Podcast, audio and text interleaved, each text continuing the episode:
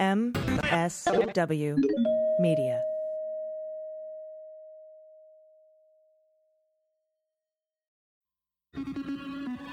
News with swearing. Daily beans, daily beans. Daily beans, daily beans. Hello and welcome to the Daily Beans for Wednesday, October 21st, 2020. Today, six Russian GRU officers are indicted by former members of the Comey Five. The mute button on the debate mics is a go. The Supreme Court denies the Republicans' request to not count votes in Pennsylvania. Bill Barr and the Department of Justice say Trump can lie about raping people as long as he's the president. And more than 50 former intelligence officials signed a letter saying that Hunter Biden's story is Russian disinformation. And former RNC chair Michael Steele endorses Biden for president. I'm your host, AG, and with me today is Dana Goldberg. Hello. Hey, Dana, how are you today? I am. it's such a funny question every time. I'm getting by. We have less than two weeks. Thir- 13 days, I think, uh, if my math is correct. I was a phys ed major, but I still think I have that down. I'm, I'm doing well, though. I mean, all things considered, and compared to some, I'm doing just fine. How are you? Ah, I'm okay. Um, but yeah, I, every time I ask that now, I think back to when I asked Mary Trump how she was doing. Yeah. She was like, uh, people need to stop asking me that. I decided I'm not going to like ask people anymore. I'm just going to be like, hey, what's good? That's the new question. Hey, what's good? I like it. I'm gonna switch. I'm gonna steal that from you. Um, because I'm a hack. Uh, yeah, no, I, I, I appreciate it much more than than when people ask me how I'm doing because you know, like you said, uh, uh, do you want the real story or you know, My God. Hmm. um.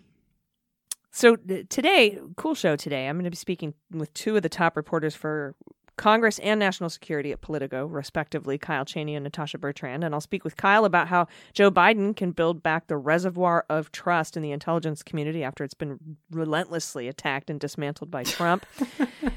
and I'll speak with Natasha Bertrand about how 50 intelligence experts have signed on to a letter saying the Hunter Biden story is Russian disinformation. And everybody called me crazy, but 50 top intelligence experts agree. Uh, so we're going to talk to Natasha about that. That's a fun interview.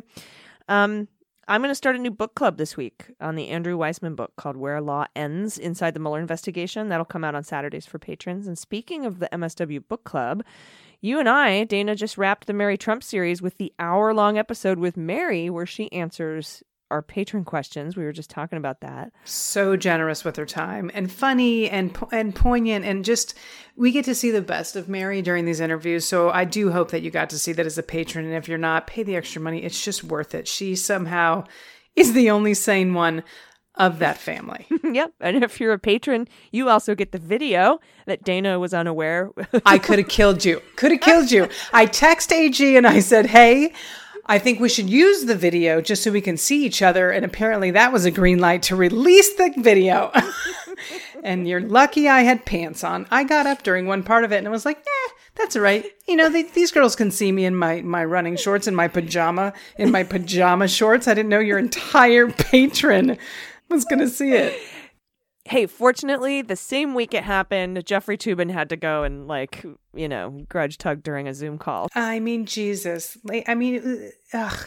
You know, I understand people need to take care of themselves and listen. We're asking you to work in your masturbatorium, like where most people take care of that. However, I don't see any women, you know what I mean? Pulling out their lunch meat at the deli counter. I can't. I'm so, I just, the guys.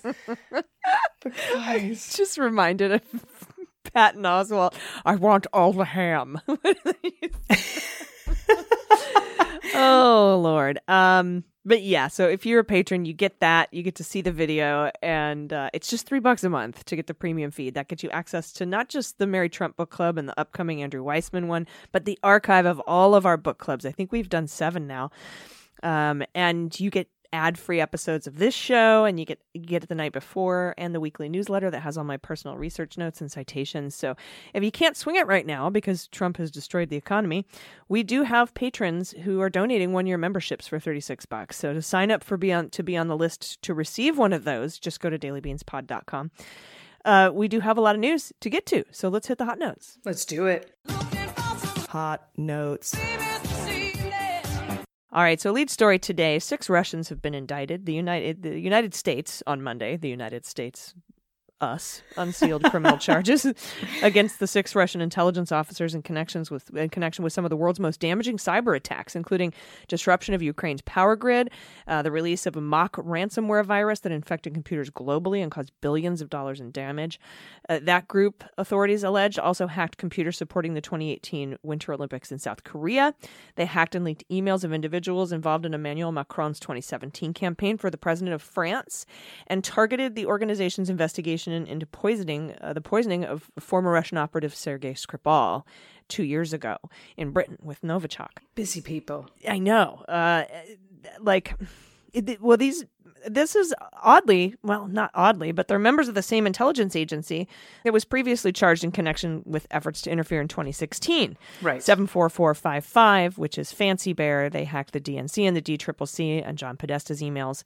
One of those charged Monday, a 29 year old baby, Oh. uh, Anatoly Kovalev, or Kovalyev, was also indicted as part of special counsel Robert Mueller's investigation of the alleged conspiracy to hack American election systems that year. So, two for, for that guy. But the new indictment does not charge any Russians with attempting to interfere in this year's election, and officials said the announcement was not timed to the current political schedule. But it seems like a shot across the bow to me, right? Sh- uh, absolutely. We see what you're doing and uh, especially in light of you know what rudy giuliani is trying to pull with his little russian op uh, which is exactly mirrors the 2017 uh, emmanuel macron uh, france um, hack which is indicted in these charges Right. it's just like the similarities uh, Deputy Director of the FBI, David Bowditch, said the charges show that time and again Russia has made it clear they will not abide by accepted norms. And although none of the defendants are in custody, the Justice Department officials say the indictment educates the American public. It's a speaking indictment, just like the 26, you know, Mueller indictments of right. Russians. Yeah. Uh, and there's no safe haven abroad, and it offers support to those who have been hurt as well. So, and David Bowditch, as we know, one of the Comey Five. He was one of the original five members of, of the FBI, um, you know, top echelon that had received or were told about Comey's spontaneous memos of when Trump asked for loyalty from him. So, Right. And it's nice, and it is to see that they're doing these warning shots of like, hey, listen, we're going to get you. So you decide how much you actually want to be involved in this at this point. absolutely, we see you, and Oh, take you down. The next, speaking of seeing, although also seeing and hearing, the debate. The Debate is this Thursday. This is October 22nd. Now, uh, Trump, as we know, is mad that this won't be a foreign policy debate because he probably doesn't want to have to answer more COVID questions. It's really not looking good, AG. So if I was him, I would also want to change the subject as much as possible. I also think he really wants an opportunity to talk about this by, uh, you know, the the disinformation that's going around with Hunter Biden. But uh, the foreign policy debate that was actually supposed to be the one Trump canceled in favor of doing his own NBC town hall opposite Joe Biden. And I'm starting to think that NBC also set Trump up for that, and he didn't even realize it. I was so mad at them until I saw the town hall. right, yeah, then I wasn't as mad. I wasn't as mad. No. Uh, so, yes, the debate commission, thank God, said that you can mute Trump or Biden. But come on. I mean, they can do this with the touch of a button. If Trump or Biden doesn't shut up, but let's be honest, the mute button's for Trump. We, we know this. I, I it, he's going to scream over it. I know he's going to scream. He's going to want. It, it doesn't even matter what question they t- ask him. Ag, I really think he's just going to start screaming about. Well, what about Hunter? Like that's going to be the answer to every question. What about Hunter? Uh, so the commission on presidential debate said Monday night that it will mute President Trump's and Democratic nominee Joe Biden's microphones during parts of Thursday's presidential debate at Belmont University and Nashville. The commission said it will give Trump and Biden two minutes apiece to speak uninterrupted at the start of each segment. And let's be honest, this is the only fix they could have done for this. He is a petulant three year old child, and unless they take away his megaphone, he's not going to shut up. Mm. yeah. And even if they take away his megaphone, he's just gonna keep screaming. He's going to yell into the void. It's going to be beautiful. You know, and I hope Joe just looks at him and continues talking very calmly while Trump is screaming into not a microphone. Yeah. I, I just it's it'll be interesting. I'm gonna be surprised if he even shows up, to be honest with you. But Yeah, and and with that, what he did at the sixty minute Lesley Stahl interview today, I, I guess he was in there. He was supposed to be in there for an hour, or he, you know, after forty five minutes, he was supposed to return and do a walking interview with Pence or something. And he just he Yeah. he stormed out, pouted, and uh, and now he says he's gonna yeah he said he's gonna release the interview. He's thinking of I'm thinking of releasing the interview 60 minutes early. And we're like, don't you mean 45 minutes? Because that wasn't a 60 minute interview. Uh, and so the, the public can see what fake news and a biased interview looks like. I'm like, oh man, he must have really shit the bed for him to be like, I'm going to release this early and try and get on top of it. Yeah, I think what he means is we're gonna alter that video and doctor it Yeah. and release it early to to lie, and then make you think when it really comes out that that's the doctored one because we did it first. That's what we're gonna do. And hope that hope to God that you don't try and watch the actual show. yeah, and who knows what he was mad about? Uh, probably asked questions about COVID again, but or maybe you know the illegitimacy of this uh, Rudy op. Um, which I'm hearing rumors now, by the way, room int, rumor intelligence that Rudy's been working for months now, setting up a fake pedophile ring in Eastern Europe somewhere, Oh my where he's gonna Well, that's what they're saying. where he's going to get like fake arrests done from his like uh you know uh corrupt buddies uh russian backed ukrainians uh to get him to make fake arrests and then say it's real and blame uh biden for it so that'll be f- stupid when that happens because Oh my God. if i know about it then you're just you know you're dumb Yeah, if we already if we already know about it, the cat's sort of out of the bag. Yeah. Maybe he's also mad about this because the Supreme Court, you know, has blocked the Republicans in Pennsylvania. On Monday night, they allowed Pennsylvania election officials to count mail-in ballots received up to 3 days after the election as uh, after election day as long as they're postmarked by election day. This is refusing a Republican request to stop a pandemic-related procedure approved by the state's highest court. The court was tied 4 to 4, but that means a, a request to put the state court's ruling on hold failed. So the court's four most conservative justices, Thomas, Alito, Gorsuch, and Kavanaugh, said they would have granted the stay, because of course they would have. But it takes five votes to issue a stay, fuckers. And Chief Justice John Roberts Jr. sided with the liberal justices, you know, Breyer, Sotomayor, and Kagan. So suck it. He really so suck it. I mean, Roberts has surprised me a few times over the years, but you know, also don't trust him as far as I can throw him. Anyway, Yeah, I don't. And once Amy Coney Barrett gets in there, I'll have some padding to, you know, not be not be cool anymore. um, yeah, but I also wonder if he's going to turn into like the Susan Collins of you know the Supreme Court and be like, this, you know, I'm going to vote the other way, knowing that it's not going to matter because we still have a five to four. So he's going to try and look like the good guy. We'll see what happens. Uh, the next news story, though, I really do love. This is uh, the former RNC chair, Michael Steele, endorses who? Joe Biden. Yes, former national, yep, former Republican National Committee Chairman Michael Steele endorsed Democratic presidential candidate Joe Biden on Tuesday, saying the former vice president will pursue options that work towards healing the divide worsened by president worsened by who, Allison? I'm sorry, who? I'm sorry, who's worsened the, the, the worsened by President Donald Trump? Now, uh, Steele was the first African American to, be elected to statewide office in Maryland, serving as lieutenant governor from 2003 to 2007. He was also the first African American to serve as chairman of the RNC. Now, Steele, very, very smart man, has joined the Lincoln Project, uh, as we know, a group of Republicans opposing Trump's reelection in August. In a quote, uh, many of Donald Trump's supporters bring legitimate concerns to the table. During my time leading the GOP, I endeavored to address these and other grievances through the lens of unity and growth. But Trump has energized the party through the exact opposite means by focusing on stoking division and eroding our core principles, Steele said in a statement issued by the Lincoln Project. Allison, Trump at this point, Donald is trying to energize his base by throwing a hairdryer into a full bathtub. like that, at this point, it's not even energizing. He's electrocuting and killing his base. Yeah, and and uh, I mean, they keep saying like they keep trying to tell him like stop attacking the media, stop attacking Dr. Fauci, you know, and he just keeps doing this dumbass shit. I cannot wait. I frankly. I, uh, like almost like how you have to like watch a train wreck. I can't wait to see this 60 minute, this 45 minute interview, I should say. We should change the name of the show. Into 45 minutes. Yeah. Just for Trump. Yeah. And here's something uh that blew my mind, although we'd already kind of heard this, but now they've put it in writing from the Department of Justice. Yeah. They say that Trump can lie, can. He may lie about raping people because he's the president. Basically, Justice Department lawyers have argued they can and should defend President Trump in a defamation lawsuit brought by E. Jean Carroll, who claims that he sexually assaulted her decades ago. And this is according to a government filing Monday in advance of a court hearing on the issue that's going to happen later this week.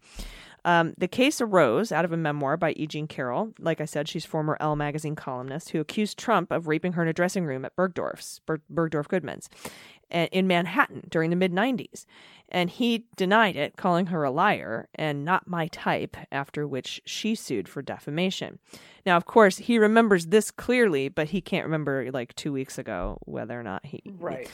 Um, now, last month, the Justice Department sought to intervene in the case, arguing the Federal Tort Claims Act means the government, not the president personally, should be the defendant in the defamation case. The uh, FTCA gives elected officials wide latitude to avoid lawsuits over public statements, their own public statements. And if the Justice Department wins that argument in court, Carroll's suit would probably be dismissed. The Justice Department's intervention was viewed by critics on the decision as an attempt by Barr to protect the president, like he's his personal fucking attorney, which we've heard a million times. Barr has defended his department's involvement, saying the case law is clear and any outrage is byproduct of the country's bizarre political environment. Say, saying that you know wanting to get some DNA to prove whether or not, or you know, or clear his name in a rape case is a bizarre political environment. I guess. Um, the Justice Department filing argues that under such circumstances, Trump's response was within his official duties and directly relevant as his role as president and leader of the executive branch, and more generally, is a necessary part of federal elected officials' jobs. Denying rape, denying that they lied about rape, is a is part of the job, I guess, of being president. Allison, the other thing, and I know you're going to touch on this, and there's just a tiny bit left in the story, but this is also basically saying that he's admitting he raped her. Yeah. Like that's also part of this this problem. Like if anyone wanted to exonerate themselves, Trump does this with all kinds of things. With his taxes. Oh my God, you want to prove you're a billionaire? Take out your fucking taxes. You want to prove you didn't rape this woman? Give your DNA. I it's it's unbelievable. Yeah. And and uh, that's exactly it. Like the argument that that the argument isn't I never raped her is wow. It's uh I'm the president, I'm allowed to lie about it. Or, or I'm allowed to call her a liar about it. I think is more accurate. Right. Yes. Uh, because I'm the president and that's part of my duties is to call women I've raped a liar. Like like that that is the fucking legal argument and it's given me the heebie jeebies and I don't like it. Not only that, I'm pissed off that I'm the one paying for this fucking defense now. Yeah. Like, we as taxpayers are now suddenly defending the President of the United States in a rape case. How much weirder is this going to? I don't even want to ask. Actually, I take it back. I don't know what you have to do to take a sentence back right now in 2020, but I take it back. I don't want to know how much weirder this can get. Yeah, or how much it costs. Oh, fuck that. I'd rather him golf. Just stop raping women. I'll pay for you to go play 18 at Pebble Beach if you stop raping women, Donald Trump. God. Ugh. Anyway, um, so that literally happened this week, and uh, it's it- you know how like we we say like I I didn't think it could get worse. But I honestly think it's because we aren't evil, diabolical fuck faces that we are unable Yeah. to imagine the depths to which he will sink. So when he does, we are shocked yet somehow unsurprised. It's like Schrodinger's surprise. It is absolutely. Absolutely. Well said. Very well said. Well, thank you very much. Uh, we will be right back with Natasha Bertrand. We're going to discuss her story about 50, 50 intelligence officials penning a letter saying the Hunter Biden story is Russian disinformation. So stay with us. After these messages, we'll be right back. Hey, everybody, it's AG for the Daily Beans. I'm pretty handy at most things, used to be a nuclear reactor operator.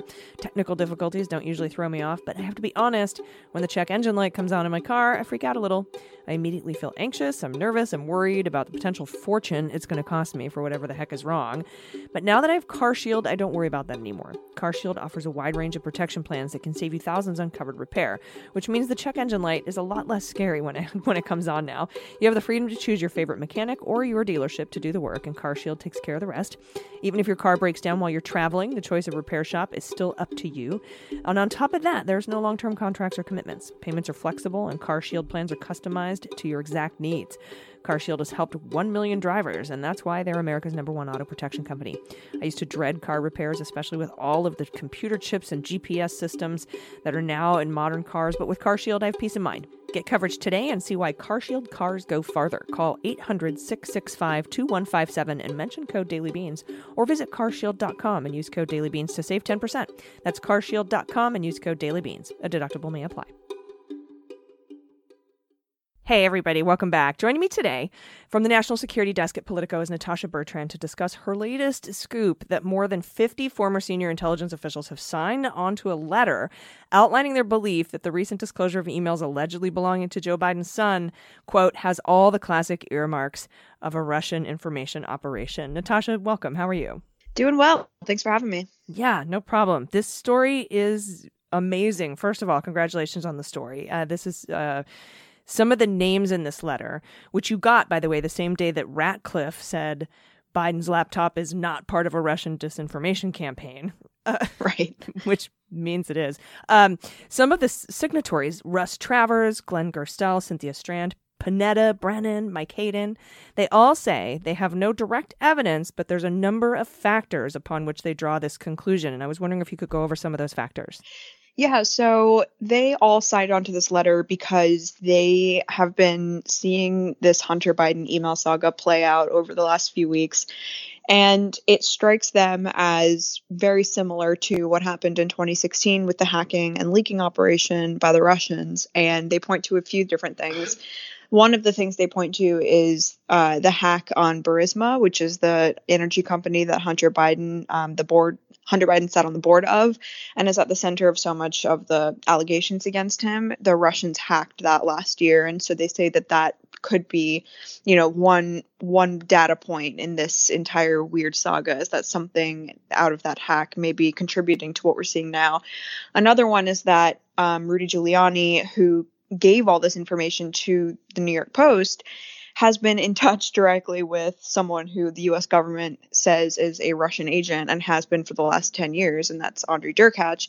And Derkach has been peddling pretty much the same exact information about Biden that we've seen being released over the last couple weeks. He actually even advertised a laptop um, about a month ago and has been teasing information uh, about you know corruption allegations against the bidens for about a year now actually. So giuliani is not obviously a trustworthy figure in any of this and that is something that they point to in their letter um, and then, you know, they just say that because it is, you know, a laptop and like this shady story about it being dropped off at a Mac repair shop in Delaware, um, right around the time of impeachment, it being given to Giuliani and you know the FBI and you know the inability for any kind of mainstream outlets to confirm the authenticity of the emails. It just kind of smells like a Russian hand in this, and that doesn't necessarily mean the Russian government. Maybe it's you know hackers or whatever, but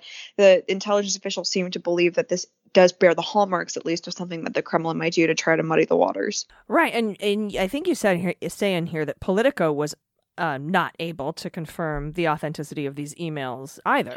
Correct. We haven't been able to. Um, the New York Post said that it had a copy of the hard drive of Hunter Biden's laptop that was given to them by Giuliani, but we have not been able to get a hold of that hard drive, for example. And even if we were, it, it's hard to see how we might verify the authenticity of each and every email that's on there. A running theory right now among people close to the Biden campaign is perhaps that some of these emails were planted, some were edited.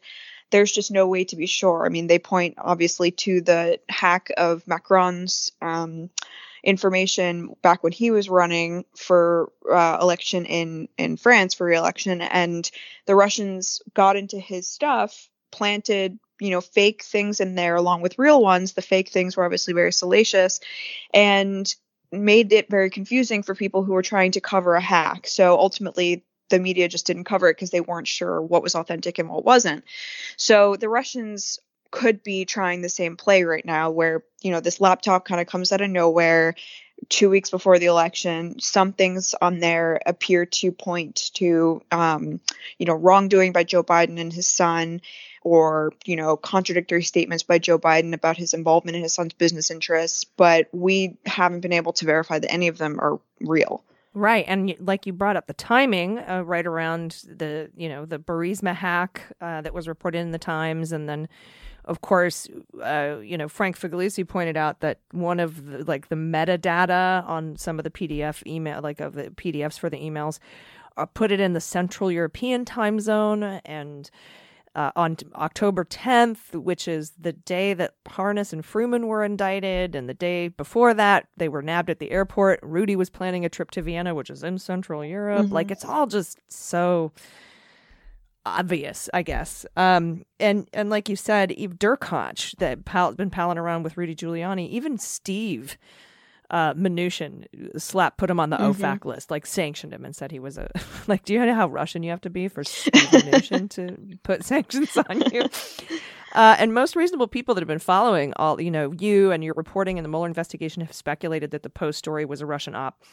But like you said, it's those kind of things that make so many intelligence experts agree that it's the Russian government and not another foreign actor. But did did did, did you get anything in the letter or any sense from any of these folks if you interviewed them that like Rudy might just be going rogue. Like you said it might not be the Kremlin directly but because because given how sloppy this is um you know like when we saw Jacob Wohl and Burkman make a bunch of phone calls like Cambridge Analytica did in 2016 like they just did it on their own Right.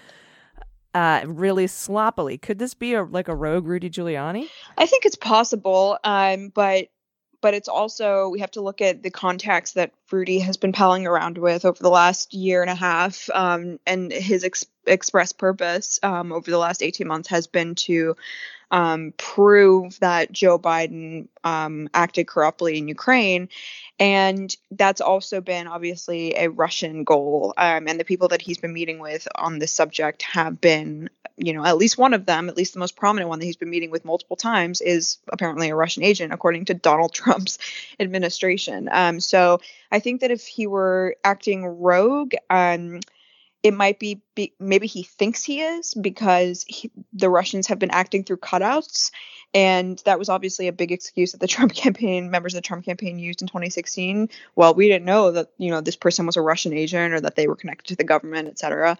Um, so I, I just think that it's kind of implausible given the the the people, the shady people, Ukrainians that you know, pro-Russia Ukrainians that Giuliani's been palling around with, that that they wouldn't have some kind of hand in this. Yeah, and it makes me like the name I keep going back to is Firtash, right? He's mm-hmm. awaiting extradition here, and he still hasn't been extradited for I think bri- bribery charges in Chicago. I think I I can't remember. I'd have to look it up, but.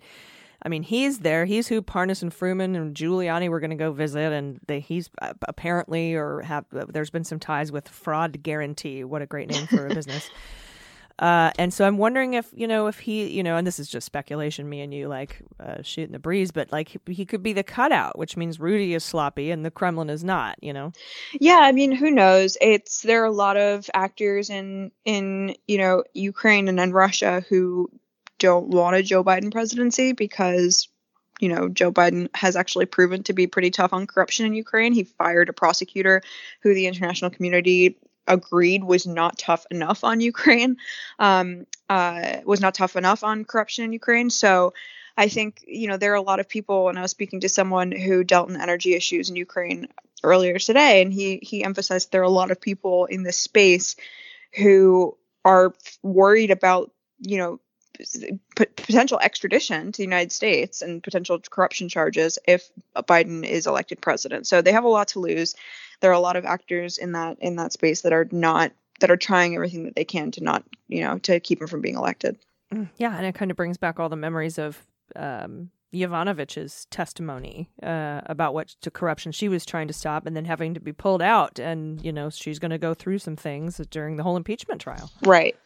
Right. It's very similar. And, you know, she was there. Uh, she made enemies there because she was tough on corruption and she was trying to root it out. And people saw her, people there saw her as a meddler and they didn't like it. And, you know, Giuliani in particular was, was instrumental in that whisper campaign as well. So there's been this pretty wholesale effort um, to, you know, get people out of there that might be strong on corruption, which is why it's very interesting to see this projection happening with well no joe biden is actually the corrupt one we're the ones that are saving ukraine um, it's not a realistic uh, picture of what's happening at all no and uh, you know I, I there's going to be more i'm sure between now and election day this is their I think this is the time frame they've sort of all been waiting for.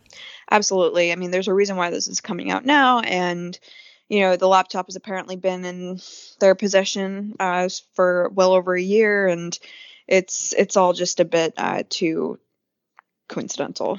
yeah, agreed.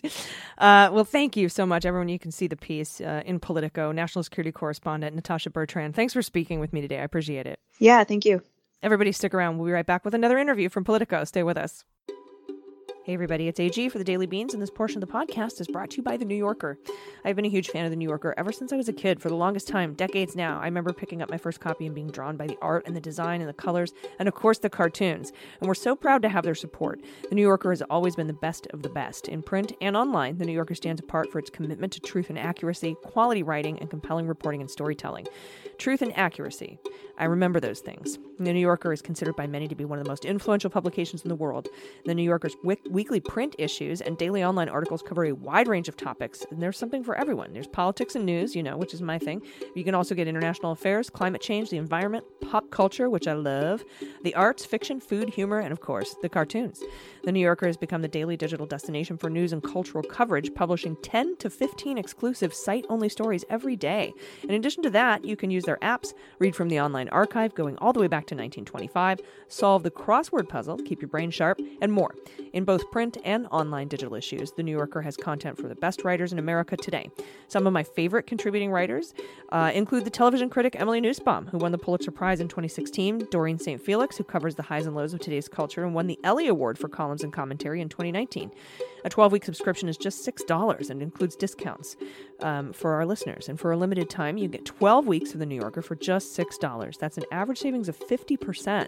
Plus, listeners of the show will receive an exclusive tote bag free. So go to newyorker.com slash dailybeans. That's N-E-W-Y-O-R-K-E-R dot com slash dailybeans to get 12 weeks of The New Yorker online and digital and in print for just $6 and a free tote bag. newyorker.com slash dailybeans. All right, everybody, welcome back. Joining me today for the interview is reporter for Politico covering Congress, Kyle Cheney. Kyle, welcome to the show. Thanks for speaking with me today. Thanks so much for having me. Uh, so you just penned an incredible piece uh, with tons of just so much investigative reporting that you and Natasha Bertrand did in Politico on a subject very close to our hearts. Number two in the On Tyranny book by Timothy Snyder about supporting our institutions. And this is about Trump's denigration of the intelligence community and how Joe Biden advisors and allies in Congress are already thinking about, quote, what a heavy lift it will be to restore morale inside the agencies, legitimacy on Capitol Hill, and public trust in the intelligence community's leadership should Biden defeat Trump in November. And this is according to more than a dozen people close to the Biden campaign that you spoke to. Can you tell us what you found? Sure. Uh, well, you I mean you laid it out perfectly. I think uh, what we heard repeatedly was just a systemic uh, demoralization of the intelligence community. The uh, you know based on not just Trump's disinterest, which we illustrated pretty nicely uh, with his request during a highly classified briefing to cut it short and get a milkshake, um, which was kind of emblematic, I guess, in that world of his disinterest in, in taking it seriously. Uh, and also, um, but his more of his outright actual hostility to the intelligence agencies that we've seen manifest over and over again, partly born out of his frustration with the Russia investigation and how he viewed that as a personal attack and applied that to the entire intelligence community writ large. Um, so what we heard essentially was that's the hill that the next president is going to have to climb. If it's Joe Biden, if he wins, is going to have to come approach it with this knowledge that this the intelligence community as a whole has just taken daily uh, attack, daily meetings, I guess, from the president. Um, you know, in terms of uh, the relationship between the White House and the intelligence community, and that has led to other consequences uh, and concerns about politicization and all that.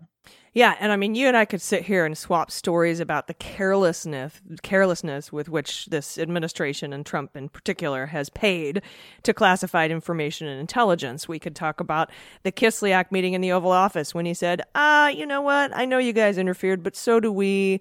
Or uh, here's a little bit of Israeli intelligence for you to take home with you. Or during the Mar-a-Lago uh, when he was, uh, you know, t- uh, having an op against Syria with the bombs and showing it. I think it was President Xi, and there's all these people around with phone lights, or the every time he's at the Resolute desk with a like an unsecure lock bag of intelligence. I mean, it's just the the it's endless. And but yeah, you're right. Considering the actual attacks, like forthright attacks on the intelligence community that have been happening since, especially since that intelligence community assessment came out in 2017 about Russian interference. But you talked to quite a few people here.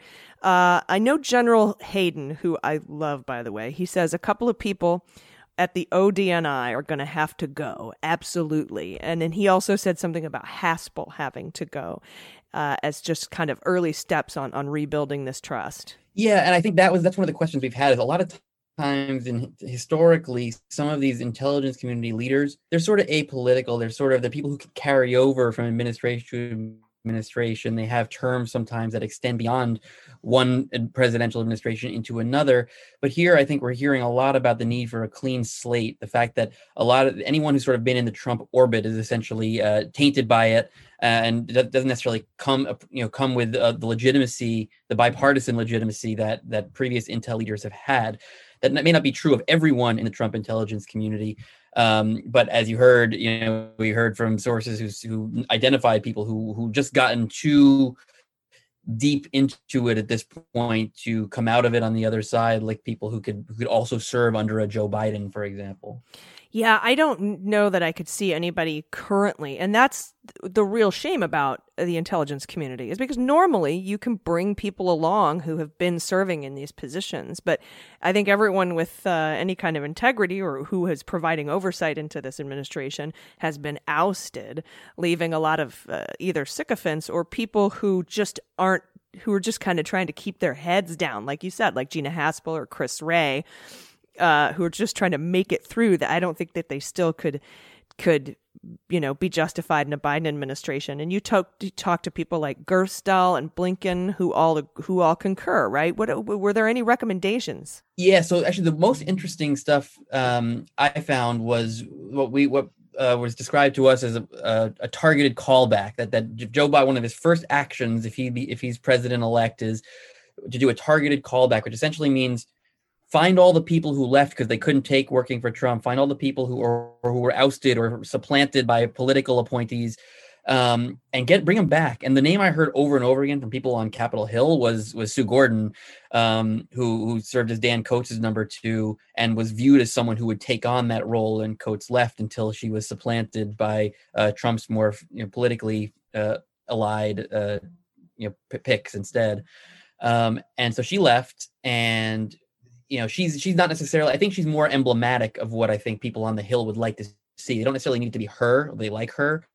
Um, but anyone like her like her who who's, who is viewed again as a bipartisan actor someone who is, has the respect of the intelligence community but also lawmakers um, is someone they want to see in those roles now, did you run across any pushback or, or maybe issues where people, because we've been like, okay, here's the dream cabinet, right? And but we're bringing back all these super partisan and and people who weren't intending to be partisan but ended up being partisan. But you know, we're like that maybe could cause a problem that could keep div- div- divisiveness going. But like, what about some people like, for example, Lieutenant Colonel now I th- Colonel Vindman or Fiona Hill or Masha Yovanovitch, Misha Yovanovitch, people who aren't they you know aren't partisan but trump made them partisan. Does that still kind of put the stink of partisanship on them? You know that's a question we've kind of confronted a bit and i think uh, you know at least what we're hearing is is the answer is no. People like like Vindman yes he became sort of a, a trump boogeyman but but until that moment till the moment of impeachment was not it was not it was never viewed that way. And a lot of people uh fit that you know fit that bill um who would not be viewed as partisan but for tangling with Trump during impeachment. And I don't think those people are inherently radioactive. You know, one interesting you know, you know person to me is, is someone like an Adam Schiff who has literally become the the the, the Trump uh, arch enemy, the arch rival. At least Trump has fashioned him that way. And you know, maybe in a, in his historically, you could see someone like him becoming a DNI, but would he be confirmable at this point? Even I mean, I guess in a 51 vote Senate, yes, potentially, but but someone like him who may have once throughout history been confirmable, maybe have a tougher slog now. Right. Or even if you had an easy slog of it, if we flip the Senate, is it the right thing to do? Or do we bring up somebody who's a longtime career prosecutor who nobody really knows, but is an incredible, you know, uh, person with amazing experience? Right, and, and I think you know Joe Biden's whole ethos has been about you know healing uh, and and sort of trying to repair repair the damage of the last few years, and so putting in sort of even people who are perceived to be uh, partisan warriors might cut against that. So that's that would be sort of in the vein of appointing someone with bipartisan cred. Uh, if they're feeling, you know, if you're in that scenario and they're feeling somewhat conciliatory and and wanting to move in that direction after the election. Yeah, and it might be a good idea, especially if, you know, and he recently answered this question in the last town hall that was supposed to be a debate, but Trump uh, chickened out. Uh, he he was asked, you know, uh, you know, Mueller put forth all of these obstruction of justice charges. What are you going to do with that? And Biden is like, that's the Department of Justice, not me. I don't tell the Department of Justice what to do and what not to do. I let the Department of Justice be the Department of Justice. I'm going to put some fine prosecutors in there, and if they find crimes, they prosecute. It's got nothing to do with me, etc. And I was like, yes. And so I think he's sort of saying, yeah, you're probably going to find some crimes in in the Trump administration, but maybe as a as sort of a balance to that, we don't put folks like Adam Schiff in the cabinet, who I would personally, but maybe Joe Biden doesn't. And and maybe Joe, maybe he would, maybe he maybe he wouldn't, but I think I think you're right. I think it speaks to this this this the mentality of of do you want someone who, if they do decide to prosecute people in Donald Trump's orbit, they're going to be viewed as legitimate prosecutions, or are you going to put someone in who will reflexively turn off, you know, a, some sizable portion of the country because they're just viewed as going after their enemies? Mm-hmm. Yeah, and if we do a special counsel investigation on on Giuliani, do do we want a Mueller or do we want a, a, a Weissmann? You know, we have to sort of think about uh, what's best for getting shit done versus what's best what's best for the country. Right. I think I think that's you know again the the sort of existential question going on right now is is uh, you know how, what do what do what do we need to do um, I guess to to do we want to you know uh, people talk about this like truth and reconciliation after Trump do we want to unearth every bad act that ever happened just to clear the clear the deck clear the air and then move forward or do we want to sort of do the the Gerald Ford look you know you know I'm not going to delve too deeply into my predecessor's bad acts because we wanted to, to move forward as a nation. I don't know. I don't know what, what, what Joe where Joe Biden ends up if he wins yeah, hopefully I uh, hopefully he's on the side of letting the Department of Justice do its job and putting somebody who prosecutes crimes in the Department of Justice and then it takes care of itself. well, thank you so much for this. This is such an important piece by you and Natasha. I really appreciate you talking to me about it today. Uh, uh, where can listeners f- find this piece and find you?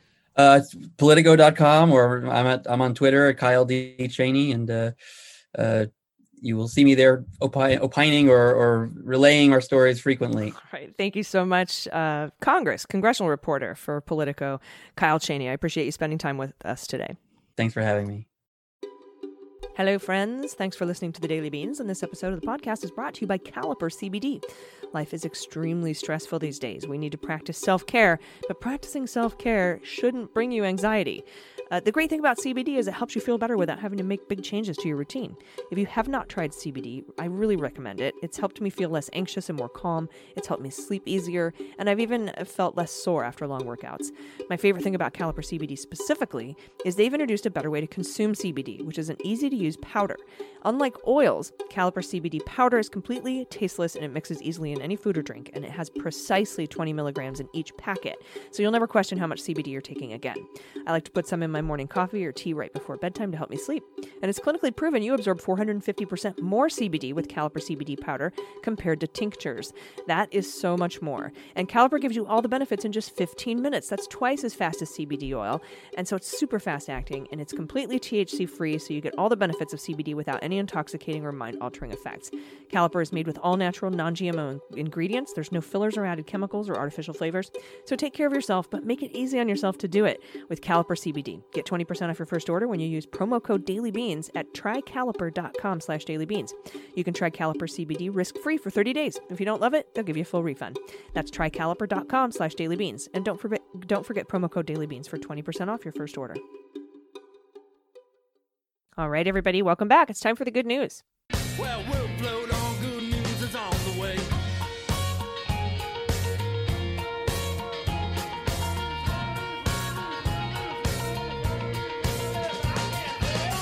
Uh, I, it's only, what is it, Wednesday? And Oh goodness, yeah. and I need I feel like I need the good news like I need it on a Friday. We still have two more days of this shit this week and then we have a whole other, you know, 9 days until the election after that or excuse me, until the election st- till voting ends is what you know people are saying now instead of cuz we're in the election as we speak. We're in the election. What record numbers have voted? Almost 30 million, probably 30 million by the time this airs. That's incredible. Yes, and I'm so happy we talked about earlier Mark Elias that or they won their case in Pennsylvania. They're going to get to count votes up to 3 days after receiving them. Um, it's that's just fantastic news, and hopefully we'll keep winning these cases uh, across the country. I think there's still like 38 pending cases of, of Republicans trying to stop people from voting because clearly, God. you know, clearly they feel they're doing well and want the voices of the of uh, you know of the electorate heard. Uh, I think Cornyn was the jackass that uh, we were talking about uh, the record numbers of early voting in Texas, and he's like, "See, it's not hard to vote in Texas," and I'm like, "You fuck face! Do you have any idea how long those people stood in hours because they hate their government right now? Yeah. I mean, come on, They hate you. That's why everyone hates you, John Cornyn. everyone hates you." They're all going to Oh. laugh at you. Uh, but you know, speaking of the voices of the people, uh, we have some good news stories. Yes, and I'm grateful. I am so grateful. Uh, and the first one here is from Rachel. Uh, no pronouns given here, but Rachel says, Hello, Beans team. I have a confession. I'm a stay at home mom and I spend my days with my son. Since COVID happened, my husband has been working from home. Our new quarantine arrangement has given us the opportunity to spend more time together, including cooking meals. Emotionally, our household is supercharged because we are tired, cooped up, and at the mercy of a very vocal two year old. I'm in the process of weaning my son off breast milk, and I've noticed that my hormones are making me more sensitive. The other night, I was cutting vegetables and singing The Farmer in the Dell with my husband and son. When we got to the last verse, where the cheese stands alone, I had Oh my God. puddles of tears rolling down my face. My husband looked at me in disbelief and laughed his way through the rest of the song. Although many of the memories from this quarantine have not been worthy of cherishing, I will never forget the time I cried because the cheese stands alone. Oh my God, Rachel, I love you, whoever you are. This is the one of the best confessions, news stories, both. I, I think this is a uh, this is a good news. This is a good news confession. That was amazing. Farmer in Cheese the stands- stands alone. The cheese stands alone. The poor cheese. The humanity. I don't even know how to. T- I don't know how to top that. Oh, the cheeseanity. That's amazing. Thank you, Rachel. Ah, Rachel, thank you for that smile too. Next good news we have is from Martin, pronouns he and him. My cheeks hurt. I'm still smiling I from know, that. I know. Uh, Martin says, Hi, this is a good news story and a bit of a confession. I learned a few days ago that I'll be defending my PhD in geography, uh, locational preferences of US based inter- institutional investors for the time period between 1999 and 2018. That's his focus, on November 3rd. I tell my relatives that my work is basically mapping the location of large banks, hedge funds, and pension funds, and that's how change and that's and that changes over time. Goodness, my apologies there. Uh, so Martin continues to say, I phoned my mom as soon as I had the date, and I tell her that I think there's something important on November 3rd, but I can't quite place it. My mom confidently states that it's my cousin's birthday. well, honey, it's your cousin's birthday, Martin. In my mind, I'm like, that can't be it since I don't mem- memorize birth dates since I left Facebook reminding uh, remind me of them. But I did remember that my cousin Amy's birthday was early November, so I let it go. A few hours later, I, I texted I was texting a friend and then it hit me. My defense is on US election date. Hilarious. Hopefully, I'll have two reasons to celebrate with my bottle of 20 year old scotch on that evening. Cheers from Canada. I do love that. That's why uh, he said the election date and not the, our actual election because it's a it's a Canadian that I love is still having their bottle of scotch good and ready for whatever happens. Yes, thank you for uh, celebrating and or drowning and or celebrating yourself and yeah, you know, you're I know you're going to uh, do fine on your orals there. But wow, yeah. And keep in mind Canada, we might not know that night. Ugh. Whew. So just you, you'll have to you'll have to keep a little more scotch in the bottle just in case. Yeah, well, we can always give Rachel some because of the cheese, you know. And- Oh my God, Allison, the cheese stands alone. Dude, that's the title of the episode. It has to be. It has to be. Uh, next up, we have a confession from Patty, pronouns she and her. At the beginning of the California shutdown in March, I purchased four lightweight female urination devices, picture included. I thought if I ever wanted to travel, as if that were an option, I would be reluctant to use public restrooms. The device is like adding a boy pee pee to your girl parts. It actually works. Snug it up, big part in front, and you pee standing up. And now I know why men lift the seat. That stream splashes. Hey guys, wipe the rim. Unfortunately, I haven't had the desire or money to travel, so they sit in the cabinet for some future trip. Maybe it'll be a snow covered landscape where I can pee my name into the snow. I wonder how much pee it takes to write Patty. I might have to settle for Pat. when I think I might use it for is for those damn urine samples you have to give at the lab. This device would be perfect for that. A bit more confession I made a stamp that says Trump is evil and I stamp it on all my paper money. Hopefully circulating God. it all over California and beyond. I love that they just can. They had just what it uh, com, commit. Well, uh, admitted to committing a crime on your podcast. Okay, there's no last name included. Don't worry. Urination in public or defacing money? Yes. yes. and uh, she's included, um, Patty's included pod pet pictures, including, uh, oh, and then says, thank you, uh, Bean Pod ladies. You make my day, and I hope the membership I donated is being enjoyed. Oh, thank you for donating a membership. Oh, thank you. Yes. Oh, look. Oh, there's a, Oh goodness. there's a sleepy fellow. Oh, cat in a box. Oh, look at this orange toad. Look at the face. Oh. And then, oh, yep, your cat has arrived. Yep, cat in a box. Cat in the box. One. Step one, put your cat in the box. Cat Step in the two. box. Step two. These are such cute cats. Don't close the box. Yeah. Poke holes in the box. Step four. Oh. Oh, That is the biggest bone. It and I never thought as a lesbian I would say that out loud. That is the biggest bone I have ever seen, Allison. this dog is carrying what could only be a, tri- a Tyrannosaurus Rex bone. Oh my goodness. that's so great. Thank you for the pod pet photos. And speaking of, and I was going to say PS, no pun intended. I actually have one of these little P styles. It's a different shape, uh, but they are they come in convenient. Like for those of you that like ride your bike long distances, or if you're driving across country, or if you're camping, uh, ladies, there's some really good brands out there. Don't get the paper ones, but these these uh these plastic ones you can just wash off now with a wet wipe are very handy. Th- Very handy. FUDs, they're called in the military, female urinary devices. Oh, see, you know. I forgot you know. All right. Uh, this next one is a short one, but this is from Tina. No pronouns on this one. I got carded trying to buy cider and rum. I love these people so much right now. I got carded by trying to buy cider and rum. The clerk thought I would, I could be 19, maybe 20. He was so convinced that my ID was fake that he, okay, that he called a cop for assistance.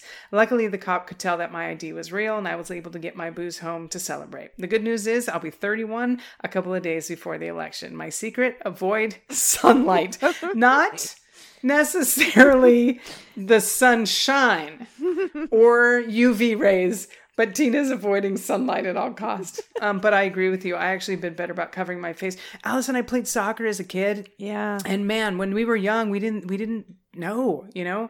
We and I just man, I just hope everything's still okay. But now I'm wearing sunscreen every time I walk out of the house. Samesies. That's the thing to do. Yep. And now, you know, especially with our ozone layer as it is, it's even worse. So- Yeah. But congratulations. I've never had anybody call the cops on like I I haven't been carded first of all in a very long time. But when I used to be in my 30s, I was get, I would get so excited, but nobody was ever like I'm going to need to have the police check this out. That's that's a feel good story right there. That is. I just think it's funny now when they're carding people. I'm like, I have a mask on. Like, you have no idea who I am if I'm actually who I say I am in my license. I have a hat and a mask on. uh, I was standing next to an ATM the other day. I felt so bad because I was standing there with a hat and a mask on. And the woman's like, Are you using this? And in my head, I'm like, No, but it really looks like I'm about to rob the place. Like, because I'm standing next to an ATM. Oh, I'm being very careful about my surroundings now. Mm, definitely. And the sun. Next up. Yes. From Lena, Lena, uh, pronoun she and her, Lena says, Some great news. My brother was convicted of a felony almost 20 years ago. He was under the impression that he would never be able to vote in an election for president. He's now 40 years old. And though he cares deeply about politics and researches policies relentlessly, he's never voted. This year, while talking to a friend that works in community outreach for underserved communities, I brought the subject up to her, and she encouraged me to look at the statutes for our state, Arizona. It turns out that his voting right was restored automatically when he completed probation and paid his fines. He was really nervous because he'd heard so many horror stories of people being convicted of voting illegally. However, he voted early in his first opportunity that he was aware of to vote in a presidential election in his lifetime. I'm so happy for him. I feel so bad that I didn't research this more for him sooner. I hope we flip this red state of mine blue this year. Yes. I love this story, Lena. That is awesome. I think more people should look at that stuff. I'm sure there's a lot of people that don't think they can vote because of that reason, and they actually can. I love that story. Yes, that's so so wonderful. I know they're doing a bunch of outreach in Florida because they just changed that law. And um, I think, you know, they're reaching like tens of thousands who didn't know that they could vote. So this is so great. And we do need to flip Arizona. And I think Mark Kelly will beat McSally. Uh, hopefully, Oh, for sure. you know, maybe we'll get rid of Ducey out there. Douchey, I call him. And uh, uh, yeah, I think that would be absolutely outstanding. So wonderful. Awesome. And our last good news story for today is from MK in ABG pronouns she and her. My mom's assisted living has been great throughout the pandemic, but a recent positive test of a staffer member resulted in residents being quarantined in their rooms for a couple of weeks. This week, we're again allowed to do short visits at the entryway, masked and distanced. My mom was able to complete her absentee ballot. Awesome. She's been adamant about voting and was so happy when I told her I was coming. I snapped a quick photo when we were done and sent it to my daughter who posts on Instagram. That photo is photos attached and it says it all. She looks so happy. Look at her. She's got, she's, first of all, she's beautiful. Yes. and she's got her ballot and it, it says love to see it you know right behind her and then it says well i guess now i got to stick around another four years to vote him out my grandma november 8th 2016 that's so I'd love great. to see it. And look It at her is- manicure and she's just lovely what a lovely woman My goodness. Good news. Good news stuff. I loved today's good news stories. Thank you guys for sending these in. And gals, I, I say guys, and I know I shouldn't do that because I don't mean guys. But uh, thank everyone. Thank you everyone for sending these in. They these made my day today. That was a good laugh. yes i needed it I'm gonna go buy two things of cheese. Two things of cheese at all times because I don't want my cheese standing alone. yeah i think i'm gonna have to get some hot you know cheesy pizza and uh indulge in that that's also my movie quote for the day and uh you know not just cheese but maybe one of those female urina- urination devices as well Do it. Do it. And just practice at home. I mean, don't don't try it for the first time out in public. Definitely practice in your own toilet. But and remember to lift the seat and then put it down when you're done I know.